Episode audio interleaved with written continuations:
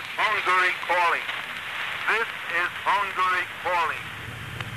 The last remaining station for to the United Nations. Early this morning, the Soviet troops launched a general attack on Hungary. We are requesting you to send us immediate aid for the sake of God and freedom. Láttam egy filmet. Egy fiatal lánynak olyan betegsége volt, hogy minden éjjel elfelejtette, mi történt vele nappal. Elvesztette a múltját. Körülötte az épp emlékezettel rendelkező családtagjai szomorúak voltak, mert tudták, hogy az ő élete tönkrement. Másnap még azokra se emlékszik, akikkel összebarátkozott. Képzeljétek el ezt a helyzetet. Ez történik egy közösséggel is, ha elfelejti a múltját. Azért figyeljetek ide a társaitokra, hogy ez velük ne történhessen meg. A múltunkat meg kell ismernünk még akkor is, ha ez nehéz és olykor kényelmetlen. Egy 54 évvel ezelőtti rádióadás meghallgatásával kezdjük ünnepélyünket. Nagy Imre felhívás 1956. november 4-én. Itt Nagy Imre beszél, a Magyar Népköztársaság minisztertanácsának elnöke. Ma hajnalban a szovjet csapatok támadást indítottak fővárosunk ellen, azzal a nyilvánvaló szándékkal, hogy megdöntsék a törvényes magyar demokratikus kormányt. Csapataink harcban állnak. A kormány a helyén van. Ezt közlöm az ország népével és a világ közvéleményével. Ez a rádiódás 56. november 4-én hangzott el a Szabad Kossuth rádióban. Nagy Imre miniszterelnök szavai világosá tették, hogy a szovjetek megtámadták hazánkat, és el akarják taposni a magyar szabadságot. Aki magyar velünk tart ma, térdeplésből ugor talpra, ez lesz életünknek harca, jövőnk fényes arca. Azokban a napokban, amikor 1956. októberében a magyar nép a szabadságért küzdött, a Nemzeti Dal híven fejezte ki az emberek érzéseit. Talpra magyar! Híja haza! Itt az idő most vagy soha. Rabok legyünk vagy szabadok. Ez a kérdés, válasszatok! A magyarok istenére esküszünk, esküszünk, hogy rabok tovább nem leszünk. Rabok voltunk mostanáig, kárhozottak ősapáink, kik szabadon éltek, haltak, szolgaföldben nem nyughatnak. A magyarok istenére esküszünk, esküszünk, hogy rabok tovább nem leszünk. Rabságból, elnyomástól a szabadulás, szabadságunk visszaszerzéséért vívott véres küzdelem évszázadonként ismétlődött a magyar történelemben.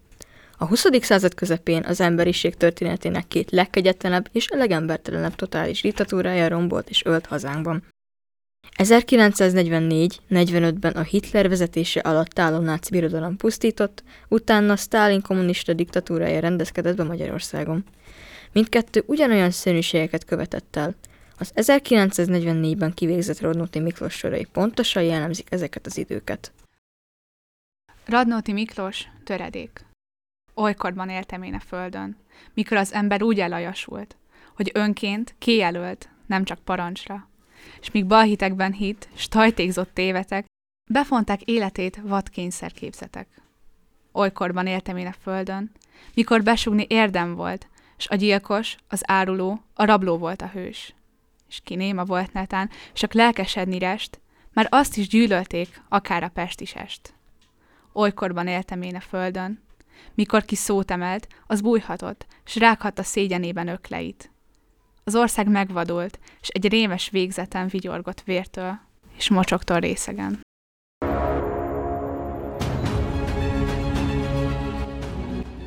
Hitler birodalmának bukása után Magyarországot megszállta az akkori világ legerősebb szárazföldi hadserege. A náci megszállás rémségei után rövidesen Stalin parancsolt hazánkban és magyar szolgái. Élükör Rákosi Mátyással a Hitleréhez és Stalinéhoz hasonló totális diktatúrát hoztak létre. A politikai pártok megszűntek. A szabad véleménynyilvánítás lehetetlenné vált. Az újságok és a rádió folyamatosan hazugságokat közölt az emberekkel a vezetők utasítására. A lelkiismeret szabadsága is megszűnt, a hívő embereket üldözték. A törvényeket lábbal taposták, és a bíróságok Rákosiék parancsainak engedelmeskedve hoztak ítéleteket. Sok családot megfosztottak vagyonától, sokakat ártatlanul fekete listára, kulák listára írtak, és minden elképzelhető módon üldöztek. A retteget államvédelmi rendőrség, az AVH bárkit letartóztathatott, és következmények nélkül akár meg is ölhetett. A kommunista vezetők, ahogy Stalin is, azt akarták, hogy a félelem megbénítsa az embereket, így akarták biztosítani hatalmukat. Ezt a zsarnoki hatalmat jelképezte az a bronzból készült Stalin szobor, amelyet Budapesten állítottak fel 1951-ben. I. és Gyula versben fogalmazta meg a zsarnokság lényegét. És Gyula, egy mondat a zsarnokságról, részletek. Hol zsarnokság van, ott zsarnokság van. Nem csak a puskacsőben, nem csak a börtönökben, nem csak a vallatószobákban, nem csak az éjszakában kiáltó őrszavában, ott zsarnokság van. Nem csak a titkon, félig nyílt ajtón ilyetten besuttogott hírekben, a száj elé hultan, pisztjelző újban, ott zsarnokság van. Nem csak a rácsszilárdan fölrakott arconásban, s erácsban már szótlan vergődő jajsikolyban. Ott zsarnokság van nem csak a talpra álltan harsogott éjjenekben, húrákban, énekekben, nem csak a szöges drótban, nem csak a könyvsorokban, szöges drótnál jobban, butító szólamokban. Az ott van, a búcsúcsókban, ahogy így szól a hitves. Mikor jössz haza, kedves? Az utcán oly szokottan ismételt hogy vagyokban, a hirtelen puhában szorított készfogásban, s mert minden célban ott van, ott van a holnapodban, gondolatodban, minden mozdulatodban. Mert ahol zsarnokság van, minden hiában. A dal is az ilyen hű, akármilyen mű, mert ott áll eleve sírodnál, ő mondja meg, ki voltál, porod is neki szolgál. Ugye hallottátok, a zsarnoki diktatúra nem csak arra tart igényt, hogy meghatározza, milyen legyen az emberek jövője, milyen a jelene, de még a múltról is rendelkezik. Porod is neki szolgál. Ha másképp nem megy a múlt hamisításával, hazugságokkal, elhallgatással.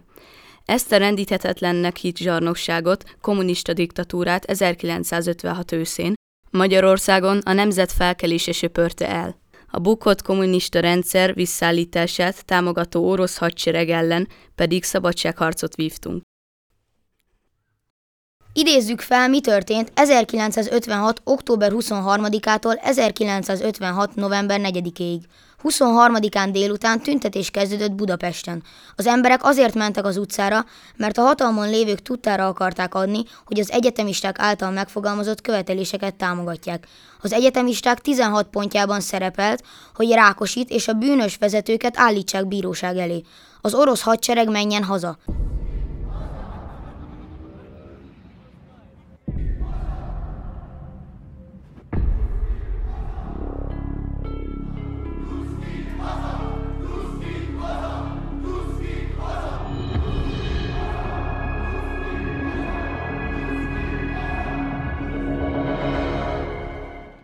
Működhessen az országban ismét több párt. Legyen Nagy Imre a miniszterelnök, akiben az emberek megbíznak. Kapjuk vissza az állami címerünket. A tüntetők kivágták a nemzeti színű zászlókból a szovjet mintájú címert, így lett a lyukas zászló a forradalom jelképe. 23-án az esti órákban hatalmas tömeg tüntetett a parlament előtt. Budapest másik részén a Sztálin szobrot ledöntötték és darabokra verték. A Magyar Rádió épületénél azt követelték, hogy a diákok pontjait beolvassák és tudassák az országgal, hogy mi történik a fővárosban. A megrettent és elbizonytalanodott kommunista vezetők fegyveres, AVH-s alakulatokat küldtek a rádióhoz, hogy ezt megakadályozzák. Itt halálos áldozatokat követelő összecsapásra került sor.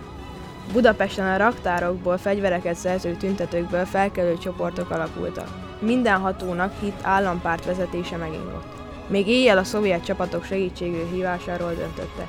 Azt hitték a moszkvai vezetőkkel együtt, hogy a felkelőket a páncélosok megjelenése fegyverletételre kényszeríti. Nagy Imrét miniszterelnökké nevezték ki, de sok régi sztálinista politikus a helyén maradt, és ők a forradalom fegyveres leverését tervezték. 24-én kiárási tilalmat rendeltek el Budapesten. A rádióban a felkelő csoportokat fasiszta bandáknak, ellenforradalmároknak és csőcseléknek bélyegezték.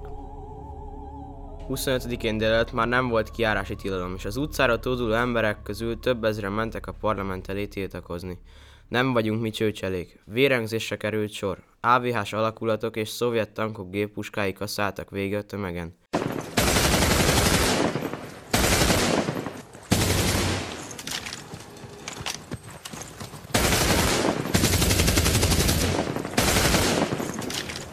Közel száz embert lőttek agyon, és sok volt a sebesült. 28-án Nagy Imre határozott intézkedéseket tett, és ezzel a felkelők mellé állt. Bejelentette az AVH felosztását, a több pártrendszer elfogadását, és az eseményeket nemzeti demokratikus forradalomnak nevezte.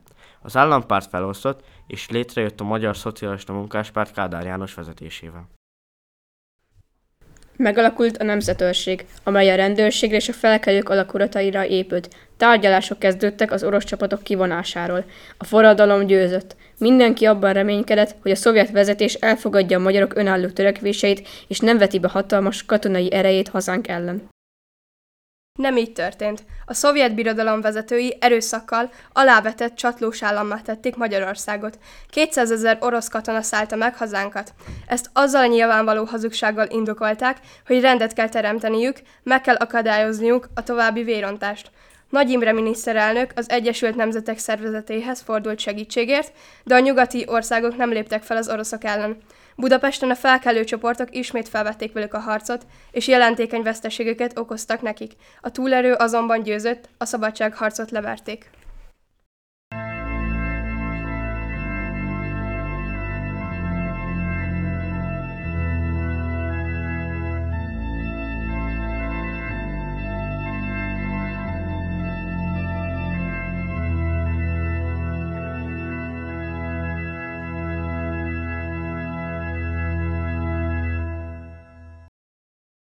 Kádár János elárulta a forradalmat és a hazáját. Elfogadta, hogy az oroszokat segíti a forradalom leverésében és Nagy Imre kormányának félreállításában. Ehhez aljas eszközöket használt fel.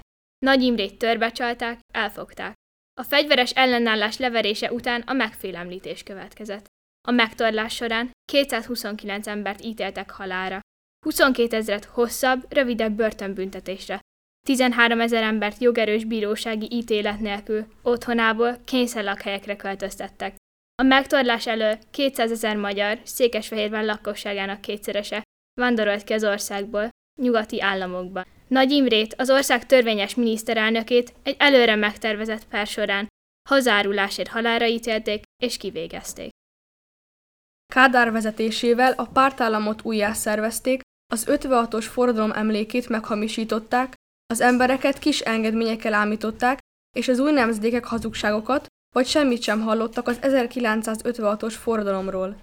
Az 1956 után létrejött diktatúra vezetői rektettek 1956 emlékétől, mert tudták, hogy szabad, összefogásra képes nemzet nem viseli el a zsarnokságot. 1956 történetéhez elválaszthatatlanul hozzátartozik, hogy Kádár János rendszerében évtizedeken keresztül hazugság és felejtés övezte a forradalmat és az áldozatokat is. Ma sem mondhatjuk el, hogy megismertük, átgondoltuk, múltunk-e fontos eseményét és az utána történteket. Magyarországon 1990-ben az 56-os forradalmat megtagadó kádári diktatúra összeomlott, mert a szovjet birodalom hatalma is megroppant. Ekkor a forradalmárok gyilkosait és üldözőit senki sem kényszerítette arra, hogy elszámoljanak tetteikkel, sőt egyeseknek még politikusi pályájukat sem kellett megszakítani. Nem történt meg a felelősségre vonás. 1956 tragédia volt, mert az oroszok leverték a szabadságharcunkat, miközben a nyugati hatalmak ezt tétlenül nézték. Tragédia volt a megtorlás miatt, ami utána következett. Megérteni nem a véres események és a vereség miatt nehéz, hanem az utána következő több évtizedes hallgatás, felejtés miatt. Az 56-os magyar forradalomban sok ember élt át, rövid időre ugyan, de sikerült megszabadulni egy legyőzhetetlennek hit zsarnoki diktatúrától. Ezt az élményt igyekezett lerombolni és hazugsággal helyettesíteni a Kádár rendszer. Sikerült zűrzavart okozni a fejekben és a szívekben, Nagyon sok ember vált a diktatúra cinkosává. Ezért maradtak el 1989 után az őszinte önvizsgálat, és maradhattak a bűnösök büntetlenek. A lelkiismeretükkel sem kellett szembenézniük. Nyilvános vallomásukra sem került sor. Ennek ma is látjuk a káros következményeit. Örök igazság, hogy bűn nem maradjon büntetlen, vagy legalább megnevezetlen. A múltat meg kell ismerni. Törekedni kell erre az iskolában, és jó lenne a családban is. Ez az egyik fontos feltétele annak, hogy szabad, kötelességeiket és jogaikat egyaránt ismerő magyarok közösségévé váljunk. Ne legyünk rabok, alatvalók, egymás iránt közönyös, csak a fogyasztásnak élő csőcselék, lehessünk már végre szabad, önálló, cselekvésre képes magyar nemzet. Ezt megvalósították, ha rövid időre is, az elődeink 1956-ban. Ezért ünnepeljük meg október 23-át, az 1956-os forradalom kezdetének napját. Ez az ünnep figyelmeztet mindünket, hogy a szabadság olyan fontos, mint a mindennapi kenyér. Márai Sándor gyönyörű versben írta le, hogy a magyarok a világ népei előtt tettek tanúságot 1956-ban szabadságszeretetükről. Nem érti ezt az a sok ember. Miért itt meg, mint a tenger? Miért remektek világrendek? Egy nép kiáltott, aztán csend lett. De most sokan kérdik, mi történt? Kitett itt csontból, húsból törvényt, és kérdik, egyre többen kérdik, hebegve, mert végképp nem értik. Ők, akik örökségbe kapták. Ilyen nagy dolog a szabadság. Az a szabad, aki a bajokat bírja, az, aki a sorsát önmaga írja. Meg az, aki okos és aki bátor, csak az, aki nem fél önmagától. Szabad, akiről nem tud az Isten. Az a szabad, akinek semmilyen nincsen. Szabad a művész, a költő, a váltesz. Csak az, aki mást is szabadná tesz. Mondd, mi az a szabadság most, amikor lesnek rád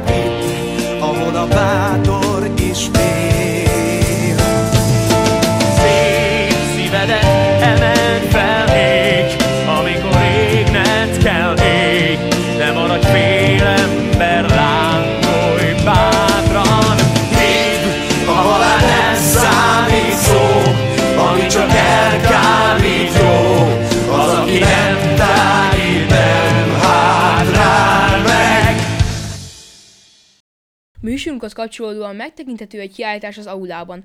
Itt az elhangzott események képi illusztrációit láthatjátok. A 8. A nevében köszönjük a figyelmeteket!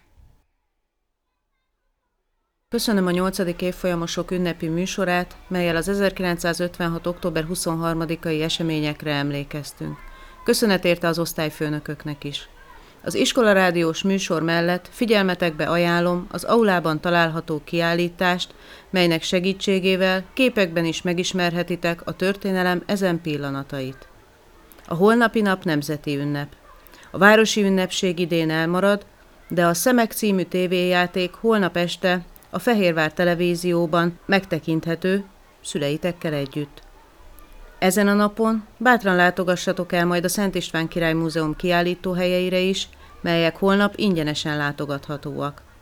Ha messzebb utaztok a szünet ideje alatt, kedves alsósok, ne felejtsétek otthon a Kajla útleveleket. Az őszi szünet idejére nagyon jó kikapcsolódást, feltöltődést kívánok minden hétvezéres tanulónak és dolgozónak. Találkozzunk újra november másodikán.